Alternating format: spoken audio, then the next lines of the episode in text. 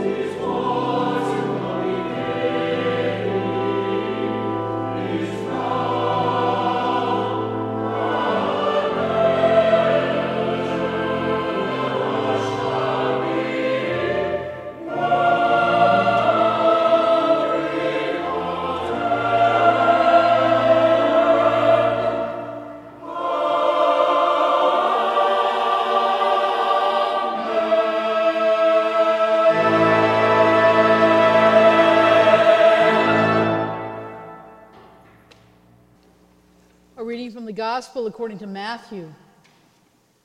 At that time, Jesus said, "I thank you, Lord of heaven and earth, because you have hidden these things from the wise and the intelligent and have revealed them to infants. For such was your gracious will. All things have been handed over to me by my Father, and no one knows the Son except the Father, and no one knows the Father except the Son, and anyone to whom the Son chooses to reveal himself. Come to me, all you who are weary and are carrying heavy burdens, and I will give you rest.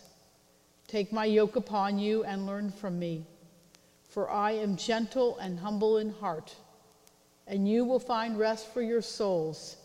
For my yoke is easy, and my burden is light." Hear what the Spirit is saying to God's people. Thanks be to God.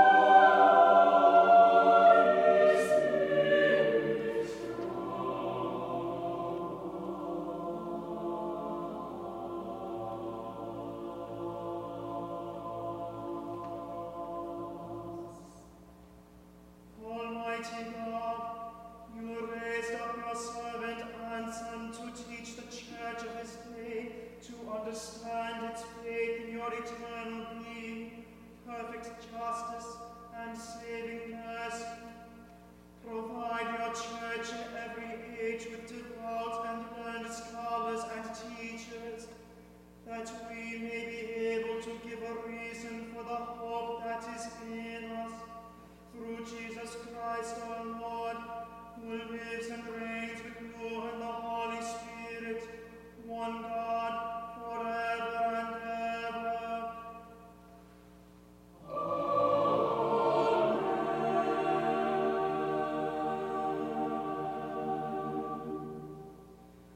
Most holy God, the source of all good desires, all right judgments, and all just works, give to us, your servants, that peace which the world cannot give, so that our minds may be fixed on the doing of your will, and that we, being delivered from the fear of all enemies, may live in peace and quietness, through the mercies of Christ Jesus our Savior.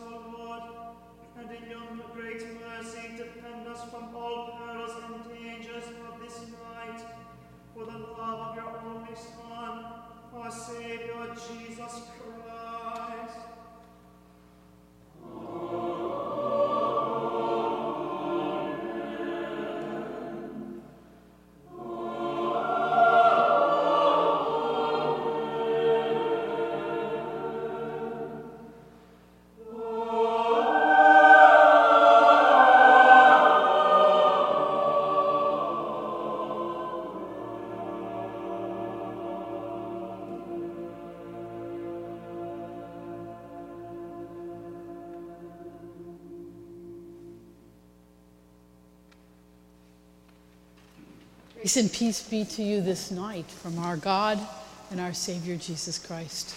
Please have a seat. I'm delighted to welcome you all this evening to Choral Evensong, because we were in for a, a special treat, which is that thanks to the generosity of some members of this cathedral congregation, we were able to commission David Conti, one of the wonderful church musicians of our of our time, to uh, to compose a setting of Choral Evensong for enriching our worship in celebration of our bicentennial. And tonight we got to hear the sneak preview, and I suppose it's the world premiere of the piece. Yeah. Um, and uh, so I want to first please extend my thanks to David for a wonderful, complex piece of music, and to the choir this evening, to our chamber singers for for doing such a marvelous job. And I know you all warned me that this was the first go at it.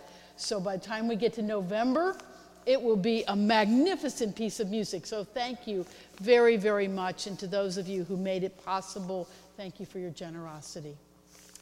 Our preacher this evening is a good friend of this cathedral, a priest of our diocese, the Reverend Gayle Catinella, who is the rector of Church of Saint John's Episcopal Church in Youngstown, Ohio. So, Gayle, welcome. Thank you. Thank you.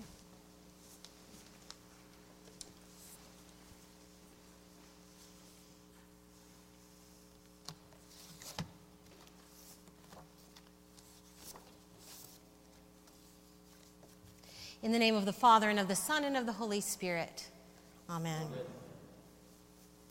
It was the start of a new term in hell, and the devil was giving an induction course to his latest batch of apprentices. There is no room for complacency, he warned them. You wouldn't believe half of what was going on down there on earth. People are getting more and more in touch with God. They're starting to see God in creation and even in each other's hearts. They're noticing God's action in the story of their lives. And worse than that, they're starting to realize how important it is to work for peace and justice. Things carry on like this, God's kingdom will come, and then we'll all be out of a job. There was a long silence as the seriousness of the devil's message sunk in. The apprentices waited to hear what wisdom the devil could give them for dealing with this perilous situation on earth. But he could read the questions in their minds, and he turned the problem over to them. So what are you going to do about this, he asked them. Any bright ideas? They scratched their heads, furrowed their brows. Come on, said the devil, I'm waiting. We don't have eternity, you know. Very tentatively, the first apprentice raised his hand. Sir, he ventured, why don't we just go down there and tell him there is no God? Sorry to disappoint you, but that won't work at all, the devil said. They seem to be born with something deep in their hearts that attracts them back to God. They often can't name it or even admit it's there, but sooner or later they have a moment and they know that God exists. You have to come up with a better idea than that. Crestfallen, the first apprentice sat down and the second one raised their hand. Sir, perhaps we could go down there and tell them there's no such thing as sin, so they have nothing to fear, that it's just a myth. Good try, said the devil, but unfortunately that same bit of God deep in their hearts also tells them when they're going off course. They know if they stop to listen to that inner voice, that it is all too possible to commit sin. And they know when they do, they can feel so terrible afterwards until they put things right again. Deep in their hearts, they know what sin is and how hell feels. So think again. What about you? He said, turning to the third apprentice. What do you have to say for yourself? Well, replied the third apprentice slowly and thoughtfully, I've been giving this a lot of thought.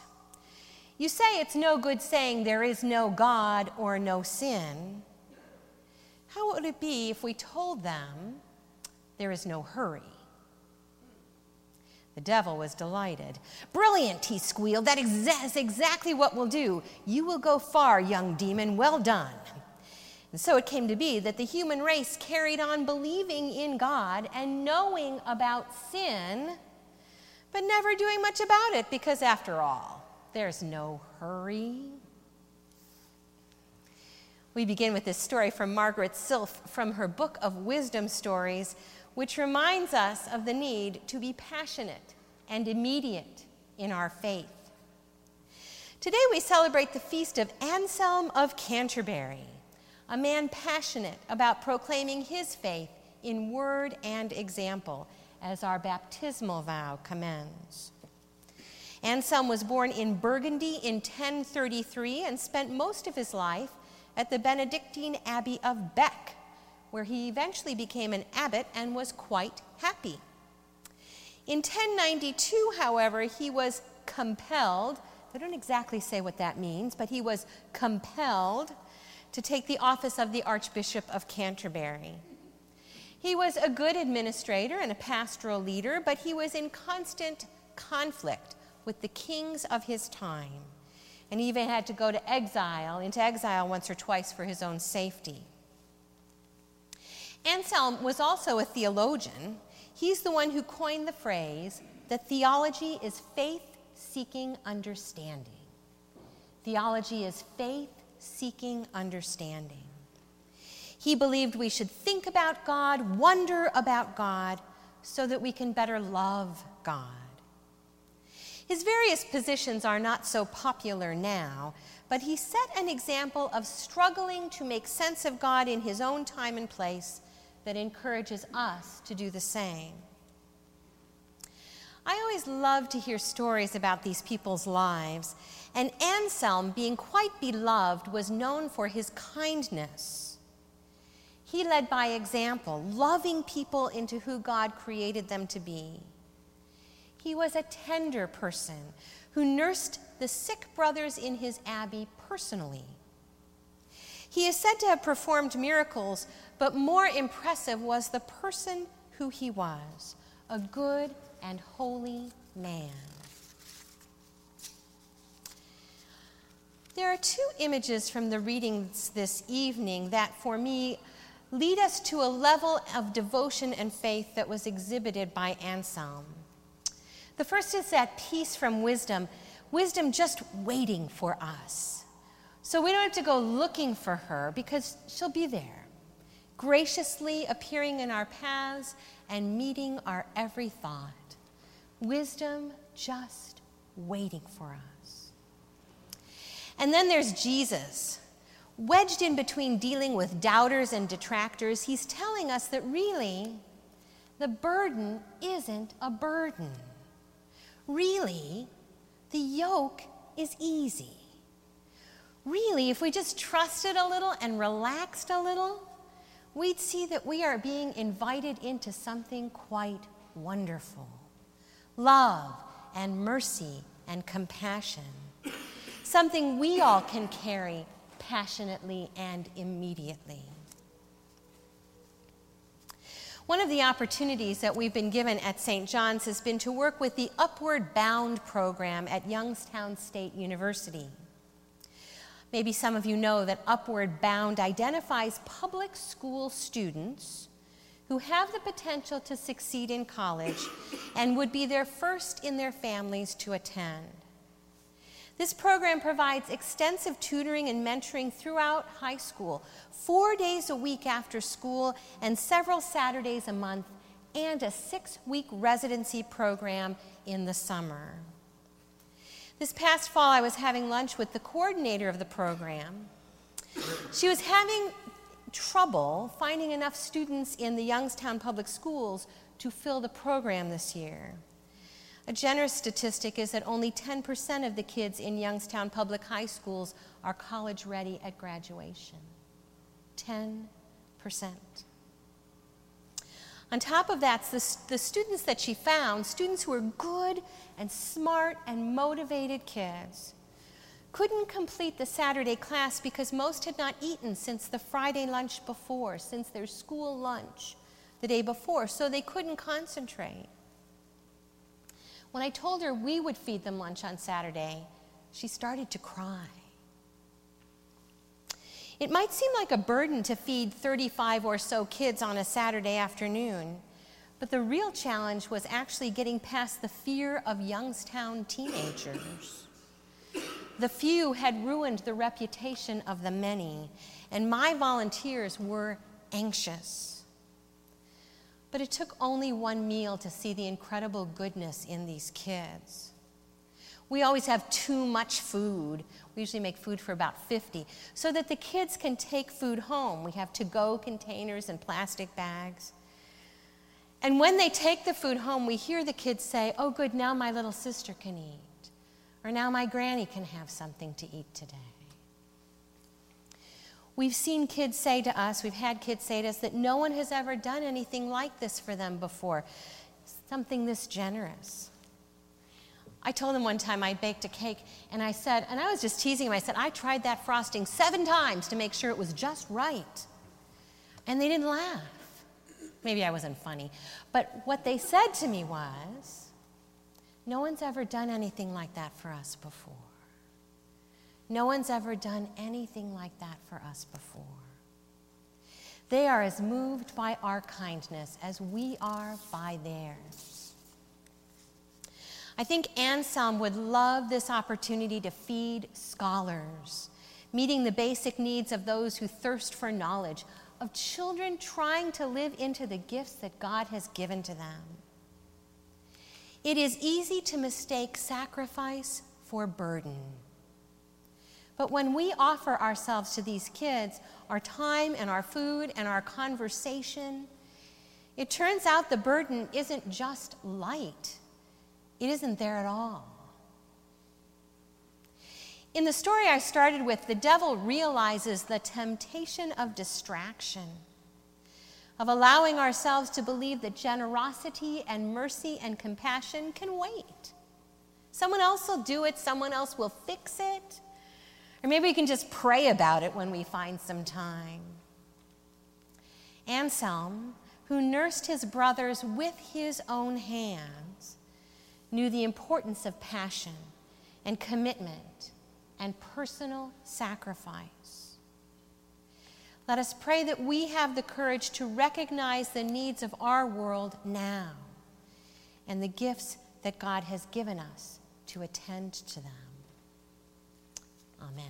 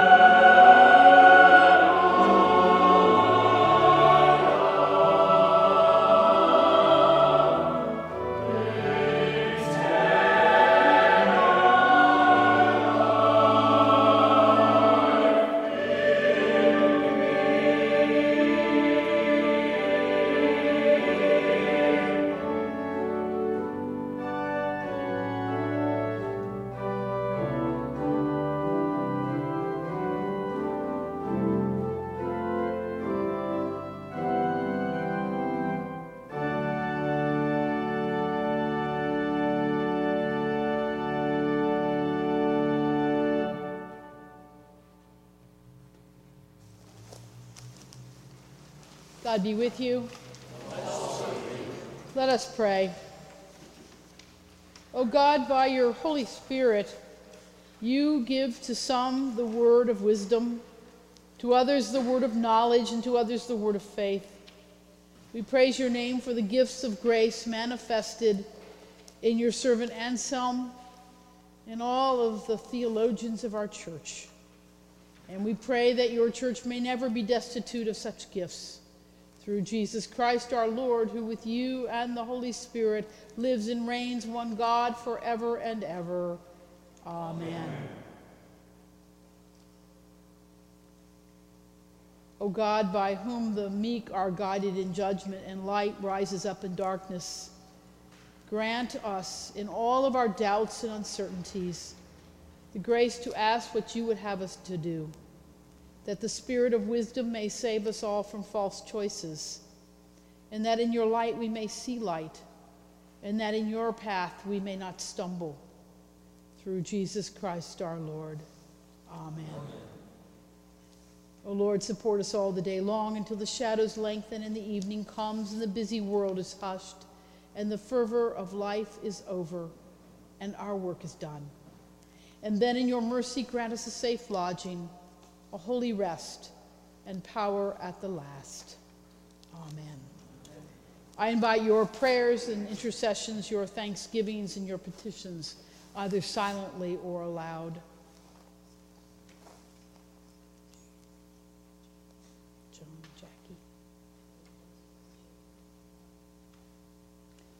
Give thanks for the ministry of Saint John's in Youngstown, for their engagement of the community and the academy, and for all those who are in need of the light of the Spirit of that church. And I ask your prayers for their rector, Gayle, and their vestry, and all of the people who minister in that place.